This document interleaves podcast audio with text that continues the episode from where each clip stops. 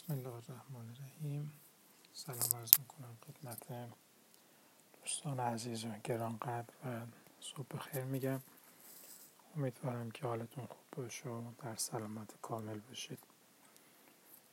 من کارهای مربوط به فرمای تحلیل محتوای شما رو بررسی کردم و نتیجهش رو توی سامانه قرار دادم. یعنی نمرش مشخص شد. اگر کسی نمره کامل رو نگرفته دلیلش رو ذکر کردم.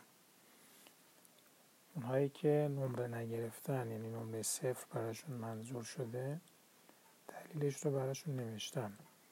اکثر این دوستان متاسفانه بعد از اینکه ما الان نزدیک به ده جلسه برگزار کردیم هنوز هم سوال اصلی و سوال فریشون غلطه.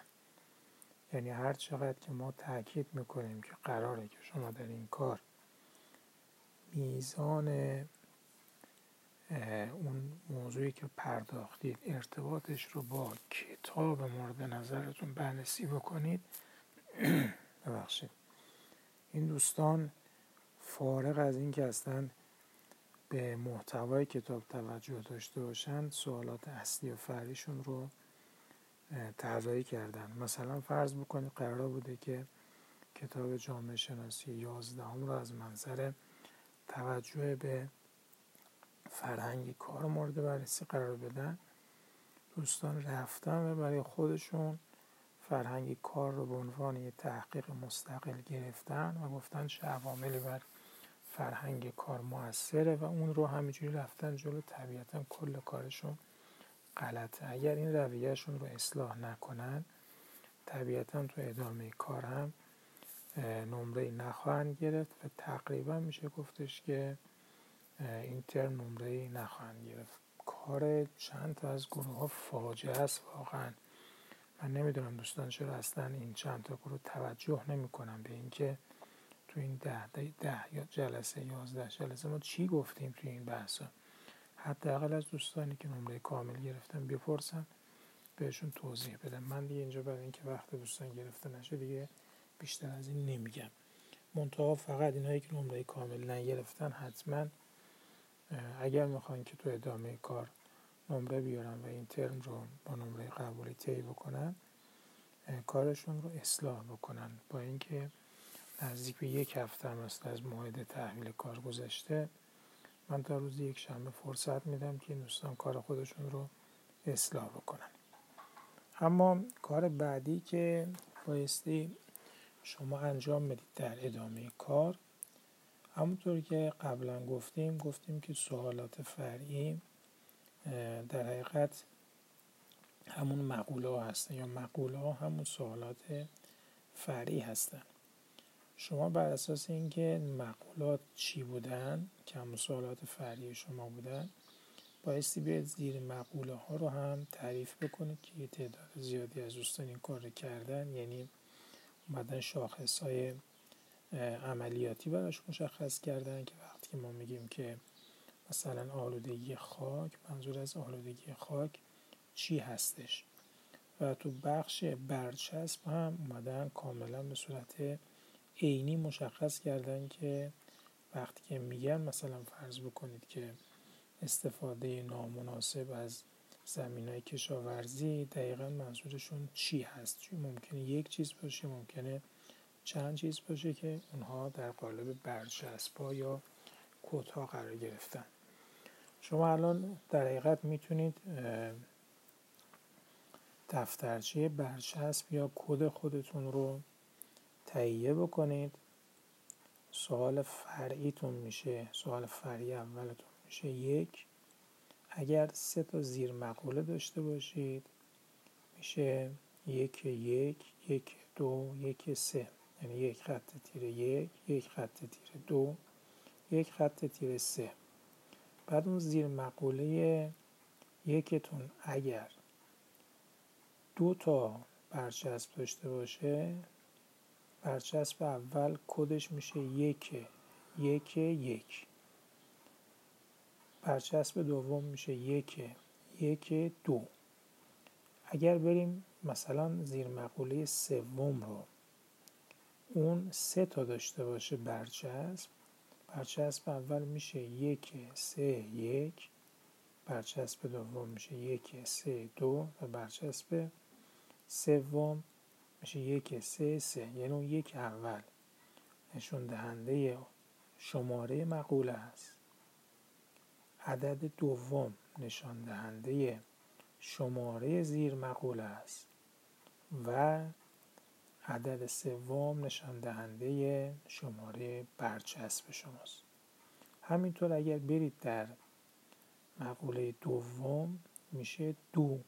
عدد اول میشه دو. زیر مقوله ممکنه که همون یک بشه یا دو بشه یا سه بشه بستگی به اینکه چند تا زیر مقوله دارید برچسب دوباره از یک شروع میشه. یعنی اون عدد اول وقتی عوض میشه یعنی اینکه مقوله شما تغییر پیدا کرده. حالا که این دفترچه کد شما آماده شد میریم به سمت اینکه شما کار عملیتون رو آماده بکنید. و اونم به این صورت هستش که یادتون باشه ما بحث واحدهای تحلیل و زمینه بحثی رو داشتیم که ما چگونه بایستی خدمتتون ارز کنم که اون واحد تحلیلمون رو انتخاب کنیم. گفتیم یه وقتی هستش که ما کلمه رو انتخاب می‌کنیم بعضی وقت حرف رو انتخاب می‌کنیم بعضی وقت پاراگراف انتخاب می‌کنیم بعضی وقت از روش مضمونی استفاده می‌کنیم بعضی وقت هم ترکیبیه. من در حقیقت انتظاری که از شما دارم یا کاری که شما باید انجام بدید استفاده از ترکیب روش پاراگراف و مضمونی است. یعنی پاراگراف کتاب رو مطالعه بکنید. پاراگراف یک ببینید چه مضمونی داره. مضمون گفتیم یعنی چی دیگه؟ یعنی اون معنای پنهانی که درش هست. ما وقتی که میگیم که مثال زدیم گفتیم من از دوری تو خیلی دلتنگم می‌تونه معناهای مختلف داشته باشه.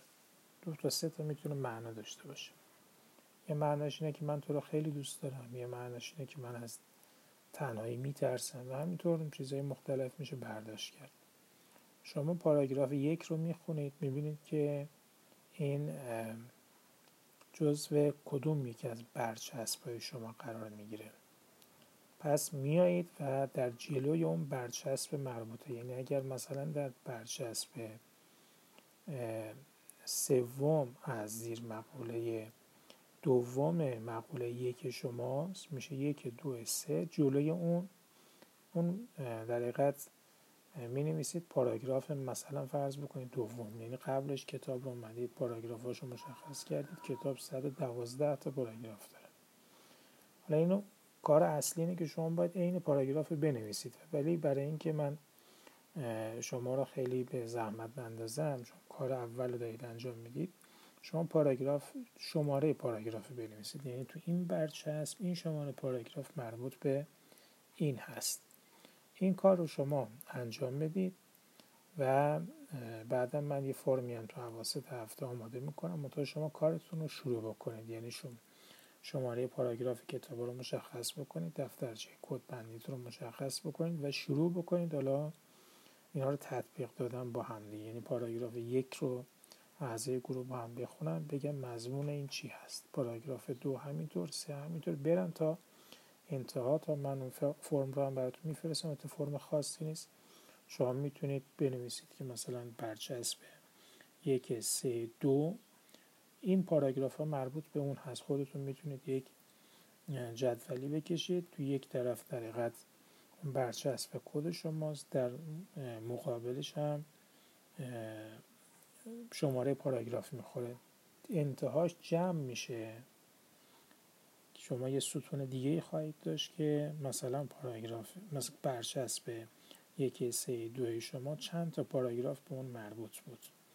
و همینطور تا انتها میرید. بعد اون موقع بعدش به شما خواهم گفت که چطوری بحث گزارش رو آماده بکنید این یه مقداری کار دقیق و زمانبری هستش که کاراتون رو شروع بکنید پس الان دوستان به دو گروه تبدیل میشن. دوست اونایی که کارشون درست بوده کار رو از همین الان شروع بکنن. اونایی که درست نبوده کمک بگیرن از بقیه دوستان به مطالب قبلی مراجعه کنید تا یک شنبه کار رو برای من بفرستن. من بعد از تکمیل بهشون تایید که کردم کار شروع بکنم. که طبیعتا اگه دیگه کارشون درست نباشه دیگه نمی‌تونن کار رو ادامه بدن این رو نمیگم از بابت اینکه ناامید بشید از بابت میگم که مدت دقت بکنید به این مدت زحمتی که تو کلاس با هم کشیدیم. زحمت از بین نره. امیدوارم که موفق باشید و نکات بهداشتی رو رعایت بکنید. توی دوره حساسی هم هستیم. یه وقتی احساس نکنید که کرونا تمام شده کرونا هنوز به صورت جدی تو بین ما هست. امیدوارم در سلامت کامل خودتون و خانواده محترمتون باشید.